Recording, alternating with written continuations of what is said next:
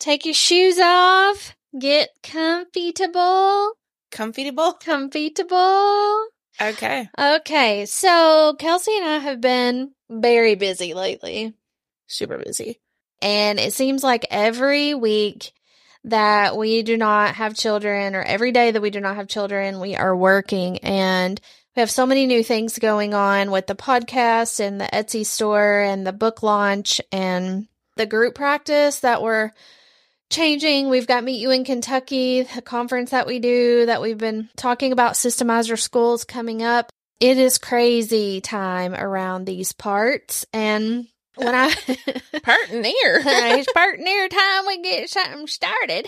When I was at the Walmart the Oh, other here day we go. Here we getting go. some bologna, I saw I saw a little game in the section, um, the game section, and it's called "Let's Get Deep: Questions for Couples."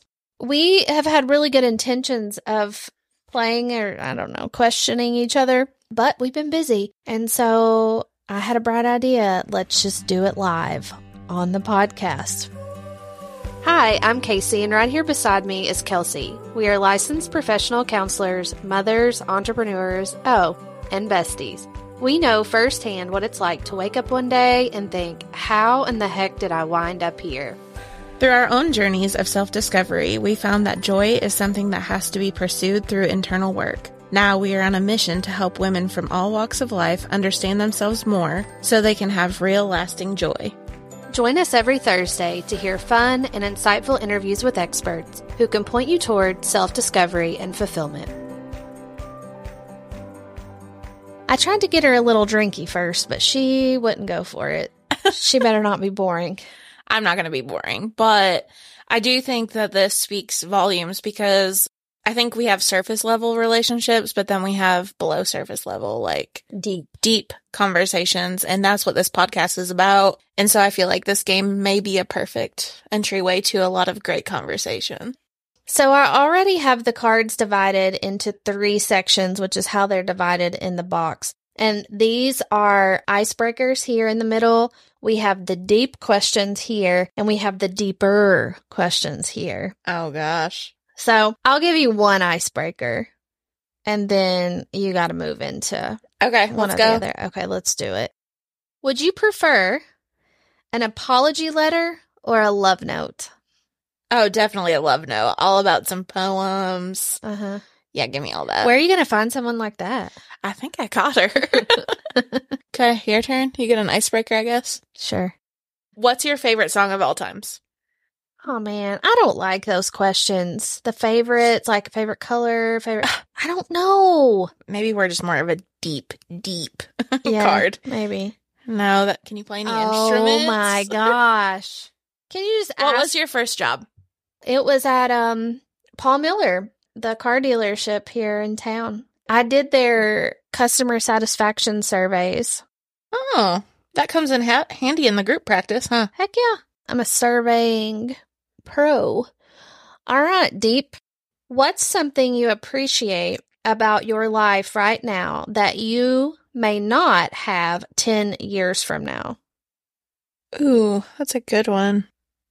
Probably something to do with like Oakland being so young and at that age where she's just like wanting to learn and like I'm the one she looks to. And in 10 years from now, I'm not going to be the one that she's looking to, Mhm. towards. So I think that would be it. Do you have an answer for that question? I was kind of thinking the same thing. I have a different appreciation for my children and for children in general, like with her and even kids that aren't mine. Like, I just have a different appreciation for them now at 39 than I did when I had my first at 25. And I can really just be present and they make me laugh and, you know, they drive me nuts sometimes, but I, I can just appreciate them being little so I know that they won't be little forever. And I just think it's really cute how they are.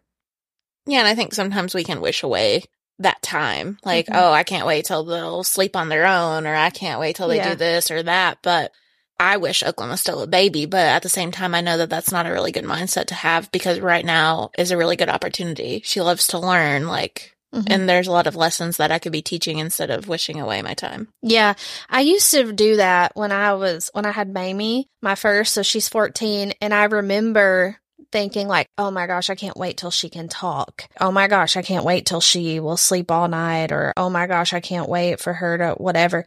Until I don't have to carry her again. You know? And then with Lennon, I didn't think like that as much. I caught myself every now and then thinking like I just can't wait till she can talk. And then when she started talking, she literally never stopped. but I thought that much less. And then now with Thayer, I don't think that about anything. Yeah. So I can definitely tell a difference. Okay. Now, between us, who is more cautious? Oh, you. oh my gosh. You are probably the most cautious person I've ever been in any kind of relationship. You are for sure. Okay. Give me an example. Like just an overthinker in general. yeah, I got to make sure. I got to like scope out what's going to happen next. Which is really funny because you and I, that was not a planned or thought out or anything at all. uh huh. So, And I kind of just jumped off a cliff. mhm, Like, here I am. which that's totally opposite of your natural. Oh, yeah. I think I have moments where I'm not that cautious, but nine times out of 10, I am constantly thinking about what the outcome could be. What do you think? I mean, you think it's you too, right? Oh, definitely. You were like, let's just do this thing. We'll figure it out later. Yeah. Okay. Describe your most peaceful place, real or imaginary, and use your five senses to describe what would be there. Oh, this is totally like EMDR. Uh-huh. Let's see your container, honey. Not container, my safe place. Oh, your safe place. okay. Let's see. Mine's a mason jar, by the way. That's like your container, not your Oh. safe place. I want to talk about the container. no, safe place. Where you feel calm and where you feel zen. Are you tired of running to the lobby to see if your next appointment has arrived? Would you like a more discreet, stress free way for your clients to check in? Take a deep breath. The receptionist for iPad empowers your practice to create a Zen like check in experience. This episode is sponsored by the Receptionist for iPad. It's the highest rated digital check in software for therapy and behavioral health offices, used by thousands of practitioners across the country. The Receptionist for iPad is a simple, and inexpensive way to allow your clients to discreetly check in, to notify providers of a patient's arrival, and to ensure your front lobby is stress free. The software sends an immediate notification to the therapist when a client checks in and can even ask if any patient information has changed since their last visit. Start a 14 day free trial of the Receptionist for iPad by going to thereceptionist.com slash besties. And when you do, you'll also get your first month free when you sign up.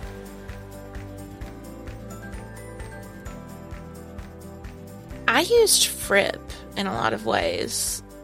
So at first I went to the treehouse that we went to, but that was a really bad experience. that was not that was not calm. That was a terrible experience. Middle of snowstorm, tornado type deal. yeah. So I tried death. when I was doing EMDR, I tried to access that as my safe place. It was not safe. Especially because we were talking about our exit plan of we're gonna go in this like gully or it, it was a it was a trench. a trench. We're gonna like go in a trench and take a mattress and Mhm. like lay it on top of us and hope that we don't die. Mhm. So it would be Fripp Island and, and just like the smell of marsh meeting the sea and like riding on the golf cart, wind blowing. Mhm. Uh, you can smell the salt water, but you can also kind of smell this. I hated the smell when I first went, but now I like the smell. the first time that we went there together, it was so like our lives were so chaotic. Insane. Yeah. But that was probably the most at peace I think I've ever felt in my whole life was being on that golf cart with you. And just riding around. Yeah. I had on that white sweatshirt hoodie. I was hunting for alligators. hmm It was nice. Okay. Your turn. We'll do deep, deep, deep, deep. It's called Deeper. What is a moment you get nostalgic about and why? Oh gosh, I'm so bad at nostalgia. I know that you get that way about so many things, and sometimes I feel guilty because I don't. Like your kid's first tooth, their first little piece of hair. I don't have any of that. Probably for me, it is going to be that Thanksgiving dinner not Christmas. Th- those two holidays together for me are super important and nostalgic. I remember telling you how I remember how I said that that one year that I finally had a house like that was nice enough and was big enough for to invite people over for the holidays and I didn't have a Christmas tree, but I saved up and saved up and saved up and then they went on sale and bought one. Tried to decorate the house as best as I could and then nobody showed up for Christmas that year. And I never decorated after that. Like I never did I mean I put up a tree but And tell me. until you. Hair flip. Yeah. I never did. I just, I was like, what's the point? In the back of my mind, I was like, what's the point? And I think I was just so tired of being let down from the holidays that I just gave up. But now I really do enjoy decorating. I want my kids, when they get older, to remember walking into our home and it feeling like Christmas. Christmas. Yeah. I think that's a good one. Oh, yay. Oh no. What is something you need advice on right now? Oh god. Let me solve your problems. I think it's just friendships. Like my friends have really sucked since I got a divorce. They're nowhere to be found. Where are you at? Mm-hmm. Dun dun dun. And just kind of like reevaluating that and what that looks like and how some losses really aren't losses when I sit back and think about them, but I always constantly am circling back thinking, like, is it me? Am I the problem? You know, of course, I, I feel the same way. Like, whenever you're saying, is it me? I'm thinking, are your friends not around you because of me? Do they not like me? Do they not? What's crazy though, with some of the situations you've dealt with as friends, like, they've looked at us together and said, you all make total sense. You look so happy. You're so happy. I, Mhm. It's a total difference in you. You're a totally different person. You all fit, like all these things. And so when you hear those words, It's but- not congruent right with with their behavior. right. Yeah. So it's strange. I don't know. I just, I, I could get on a rant about it. I just know in like the next season of my life, like, which I've told you this, like our kids are getting older. They're going to have friends at school. We're going to make friends with their parents. And that's going to be the next season of life for me hmm because I've not experienced that. Like I've never connected with somebody that I haven't known for the last 13 years, you know, or I haven't worked with or. Well, and I think you also are going to be into a different world, like professionally, where you're meeting people that are way different than the types of people you're used to being friends Oh with. yeah, I could go up to Maryland right now and have a good old time. I know. Yeah. And have like a very mature relationship that is based on communication and vulnerability and trust. Yeah. Whereas, you know, maybe some of your past. Like Cimbria when she Uh-huh. texts me. I get so excited and she states away, but you know, we connected at a conference and she's just a great person to have a conversation with. I think that's what's really helped me is because I don't have a ton of friends here locally and I don't really feel like I fit in in a lot of places. But when it comes to my online communities and the people that we work with and the people that show up for us, you can't beat it. I Yeah. mean, there's uh, like there's just not enough good things to say about the people that we truly do have in our corner where it may not feel like it because they're not here, but you can't beat a Heather or, you know, a Yep. Cimbria or or any of them really. You Yeah. you just can't. Like that's a totally that's the kind of people you wish you had close. Well, and I think in the stage of life, like we can't be friends where we're hanging out every single day. Like Mhm. I need a friend that will check in when I need them to check in or I'll check on them when they need me to check in on them, but having deeper conversations, Mhm. not surface level, not like, oh, you know, how's everything going? And friendships that you can trust that what you're telling them isn't going to go back to your ex. Mm-hmm. or going to be used against you in some way. It's always been harder for me to build and maintain relationships close, especially in small towns because it's it's easy for people to get mad and when they get mad at you or they get butt hurt with you, it's really easy to f up your life. Yeah, well, it goes back to being like honest and vulnerability and all of that. A lot of times in a smaller town, you confide in somebody and let's say that you piss them off because you don't go to an event that they planned or maybe you didn't check in on them for three months. Well, they're out telling the whole town your whole entire life. it really creates a lot of animosity and hesitation to develop friendships in a Mhm. smaller town. and drama. I mean, and think, oh, no thi- drama policy here.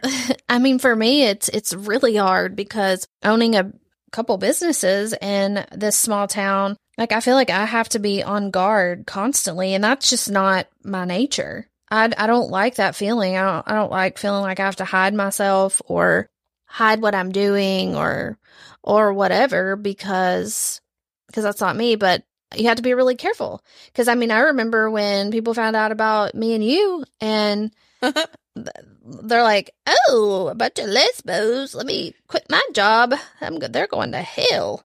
That happened. Like, Yeah. and so it's just they can do whatever they want, but it's just really difficult. Well, it hurts a lot of different areas of your life. Mm-hmm. And I think we always need one place of our life to feel safe and, and like it's going in the right direction. Mm-hmm. Yeah. Who is your go to person for advice and why? That's easy. I don't ask advice a lot from people. So if it's like personal, I always ask Tara because she'll tell me the truth. She's smart and she's she plays devil's advocate really well. So usually my question is like, Kelsey did this really stupid ass thing. Am I overreacting? And then she'll tell me. And You she'll know. ask you questions in that to make sure that she right understands. like the whole story yeah like well wh- wh- where is she coming from and you know so she's she's really good at seeing both sides of that now like if it's something like non-personal i have a couple people that i will ask like professional Mhm. professional people in my circle, but definitely Tara on the personal side. Sometimes, like for business, I'll ask Morweenie, Hey, Morweenie, if you're listening. Or like Matt, who's a good loan officer dude, friend of mine. So I think it really just depends, but I've worked really hard to build a network that can help me whenever I need it. Yeah, and I think listeners, if you're reflecting on who is your go-to person for advice, I think for me personally, and maybe for a lot of listeners, and what I hear you're saying, Kasey, is that you are going to somebody who's not just going to be on your side. See, right. And a lot of people look for that. Yeah, I, I personally don't. I want somebody who's going to be one. If I'm wrong, I want them to put me in my place Mm-hmm. because that's why I'm seeking advice. Like, am I being stupid here? Mm-hmm. Same. And also, I want somebody who's going to understand both sides of it, not just pick a side because they're my friend or pick a side because. hmm Well, I remember one time, I don't know exactly what we were disagreeing on. This whole dynamic of a relationship with you has been like completely foreign in most ways to me. There's a lot of things that, like, is this just because she's a female? Is this because we're both females? Is this because, like, there's just a lot of things. I don't know, a lot of, lot of questions, but I remember sitting at Josh's medical practice down there by the mall and we were disagreeing about something and I knew we were going to have to come back around and talk about it and I was really trying to get an idea if I was being outrageous. And so I asked Tara, Maureen, and Dr. Brooke and Dr. Brooke was the first one that called me back because I texted all three of them. and so they were the first one that called me back, and I, I gave them the scenario, which, like I said, I can't really remember all of it now. Remember when I felt like I was like losing my mind? Like I was really just. I remember when it was, yeah. Okay. Well, and then I thought, well, maybe it's just me. Like maybe something's wrong. Like my hormones are off, but something is not right. And so when I asked Dr. Brooke, told them the whole story and then said, Am I being ridiculous? And Dr. Brooke said, Yes. and and then they tell me why. I remember when they told you, like, Kasey, you're being ridiculous. Yeah. Now, Maureen also said, Yes, you're being ridiculous. But, yes. Yeah. And then Tara was the most on my side with that situation. But that I knew that that's kind of how that was going to go. I, I knew that Brooke would give me the most just, Simplistic a- answer. yeah, and the most unbiased. Yeah. But, you know, I think having people like that. And I haven't always had people like that. If I would have had people like that a long time ago, I probably would have made a lot less dumb choices. Oh my gosh. But yeah, Good answer. thanks. Is it my turn? Yeah, I think so. Oh, this is a big one. You know what? Oh my goodness. This is something that we do not talk about. okay, go ahead. How important is it that you surround yourself with people who have the same political views as you? Oh my good God. I don't think it's important at all. Okay. I I really don't care.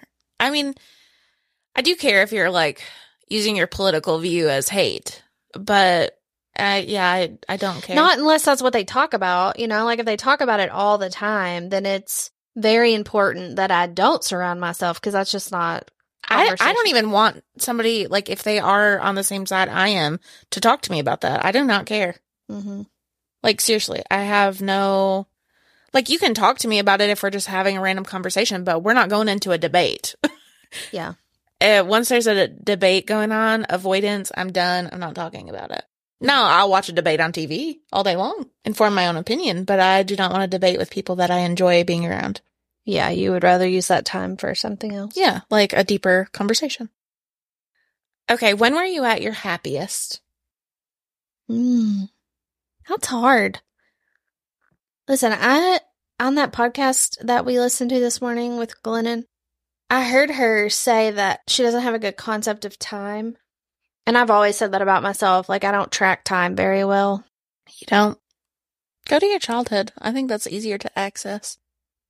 I can't really think of a specific like time or moment, but just being like down at my grandma's and my grandpa's and my dad being up here like at his house and I remember, you know, having my cat, had my cat magic. These are just all things that are popping in my head. My dad made me this balance beam because I was big into gymnastics and I was like, you know, on the did all that competitively. And I remember having my balance beam, and then I had my little playhouse, which was upstairs above their garage that my brother ended up living at. Also, my grandpa had this like big creepy van that looked like a predator would drive, but I think it was kind of You're cool. profiling right now. I think it was kind of a cool like thing back then, but it had a big tiger on the outside of it and had like shag carpet in there and it had this um oh, I'm dead serious. And it had like the big old cassette thing, you know, like the big wide fat ones that you shove in Mm-hmm. and they were like white or whatever. Not like a regular cassette tape, but like a big one. Oh no, that was before my time. What was those things called? And my dad, he had this one thing and he would play that song. I was out on a date in my daddy's car or something car.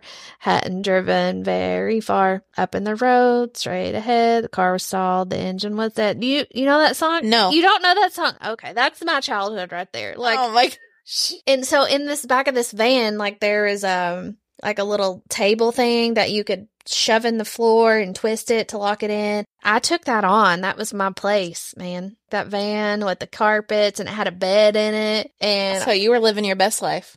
yeah, yeah. I'm gonna have to Google these I things mean, that you're talking I about. can like I could sing the song for you, but I won't.